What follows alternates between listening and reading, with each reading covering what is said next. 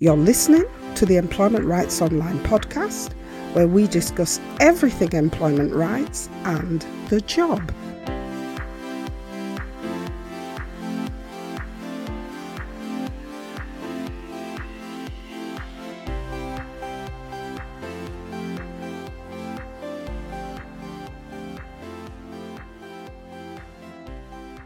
Hi there.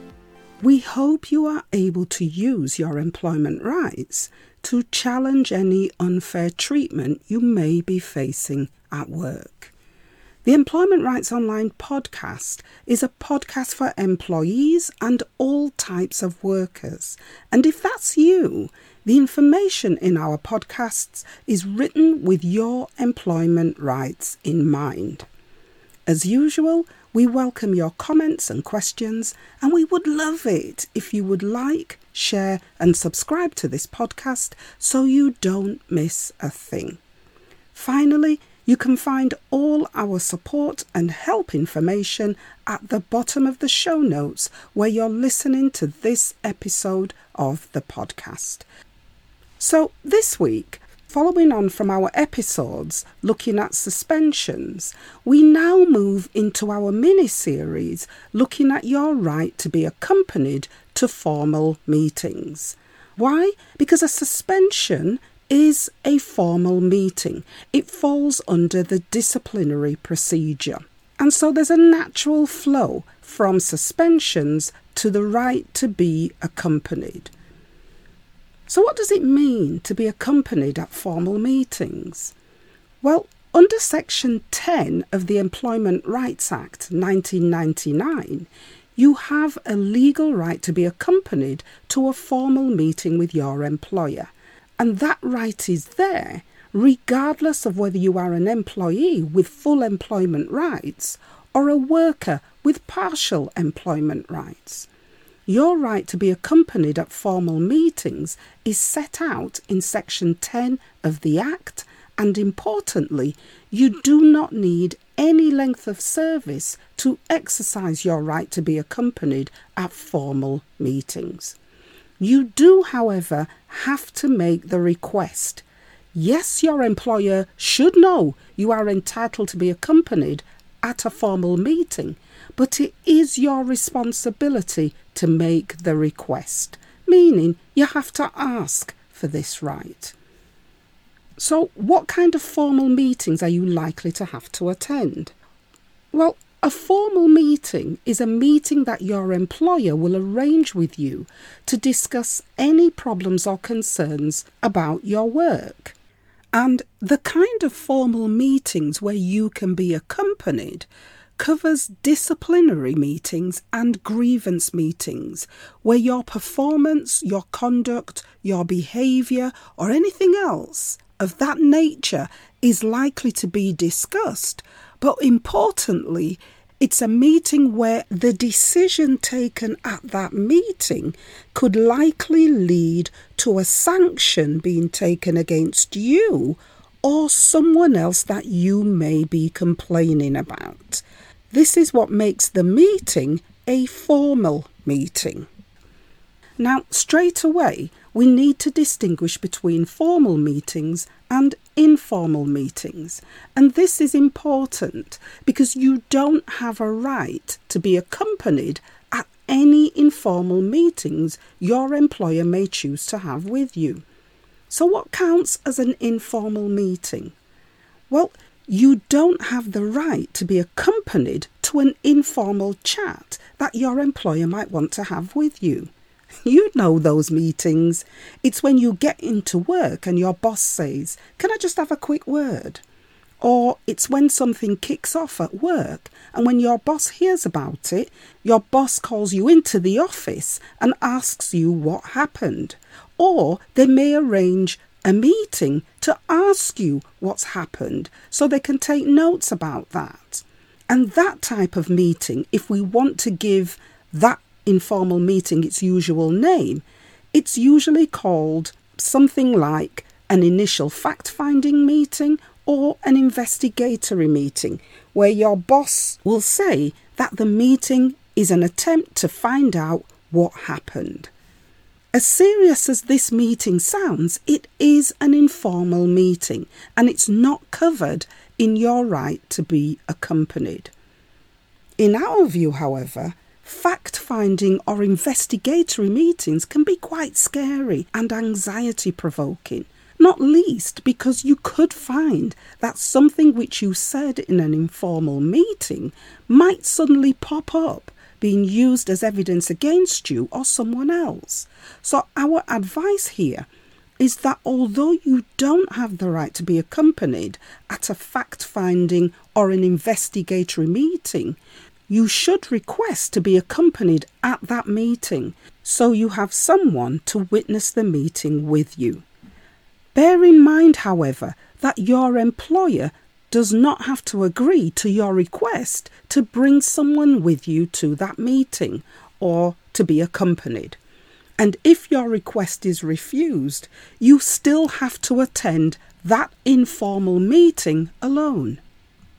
But if you leave that meeting worried or anxious, after the meeting, email your employer and request a copy of the notes of the meeting so you can check that the notes, and more importantly, things you have said, are recorded accurately in the notes. If the notes are not accurate, write your amendments to the notes and send them back to your manager asking for your amendments to be included in the notes of the meeting before you can agree that the notes are an accurate record. Okay, so we've established that you are not entitled to be accompanied at an informal meeting. You are, however, legally entitled via your employment rights to be accompanied at a formal meeting, meaning to bring someone with you. And the responsibility, as we've said earlier, is on you to ask for someone to come with you and for you to make the arrangements with that person. Your first step, however, is to make a reasonable request to your employer to be accompanied. So, in effect, you tell your employer, I would like to bring someone to this meeting with me. Our advice do this in writing by email. Once you've exercised your employment right by making a reasonable request, your employer must allow you to be accompanied. But your employment rights only allow three types of people to accompany you.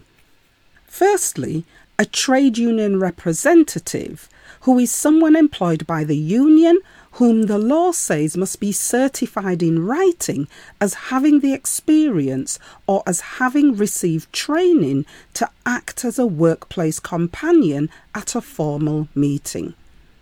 Secondly, you can be accompanied by a trade union official who is suitably trained but who is not employed by the union.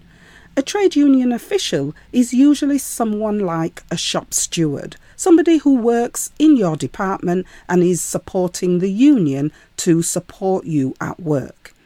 That person will be recognised as a union representative by the trade union and by your employer. And thirdly, the only other person that can accompany you is one of your work colleagues who is employed by your employer's company. And that's it. No one else is legally allowed to accompany you to a formal meeting, not a solicitor, nor a personal friend, nor a member of your family. Only a trade union employee, a trade union representative, or a work colleague. Now, as mentioned earlier, once you've requested to be accompanied, your employer must allow you to be accompanied. Your employer should know the law around Section 10 of the Employment Rights Act, where this right to be accompanied is enshrined. And importantly, an employment tribunal does not allow a defence of ignorance here. Ignorance is not a defence against denying you your right to be accompanied, meaning that your employer, not knowing that you are entitled to bring someone with you to a formal meeting, is not a defence.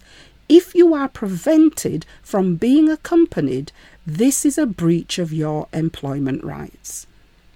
Now, we say equally that you should always exercise your right to be accompanied at a formal meeting. For example, you should always think about what might be at stake for you in that formal meeting.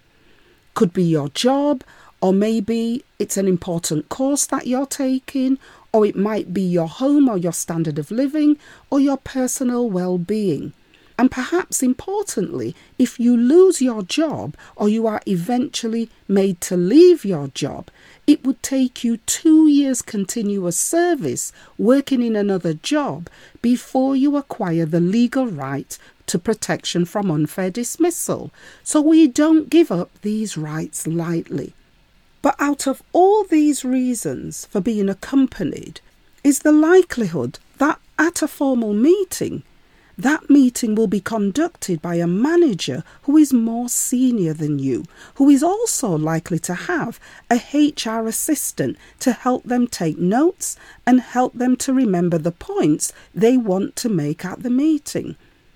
You've been to those meetings. You walk in and you see a desk surrounded by three or four people who represent the company. So if you attend a formal meeting on your own, you will immediately feel outnumbered and under pressure. And you're going to feel that on top of likely feeling very anxious or very nervous or even intimidated. And when all these feelings are circulating around you, the last thing you might be able to do is focus. It may be difficult for you to focus on how the meeting is being conducted or focus on the questions you are being asked, and you are not going to focus on whether you are treated fairly during the meeting. The only thing you are likely to focus on throughout the meeting is when the torture will be over. This is why it's so important to bring someone with you to a formal meeting because it will be part of their role to help you to focus on the fairness of the meeting and the behaviour of your manager and other people in the room at that meeting. And that's it for this week. Our takeaways for this week are that you have a legal right to be accompanied at any meeting where decisions will be taken about your conduct or performance, or complaints that you are making about someone else's conduct or performance. And after making a reasonable request to be accompanied, your employer must, not may, but must allow you to be accompanied. In next week's episode, we'll look at how your chosen person to accompany you can help you in your formal meeting. Remember to refer to the show notes for further information on the help we have available. Until next week, have a great Employment Rights Week. Bye for now.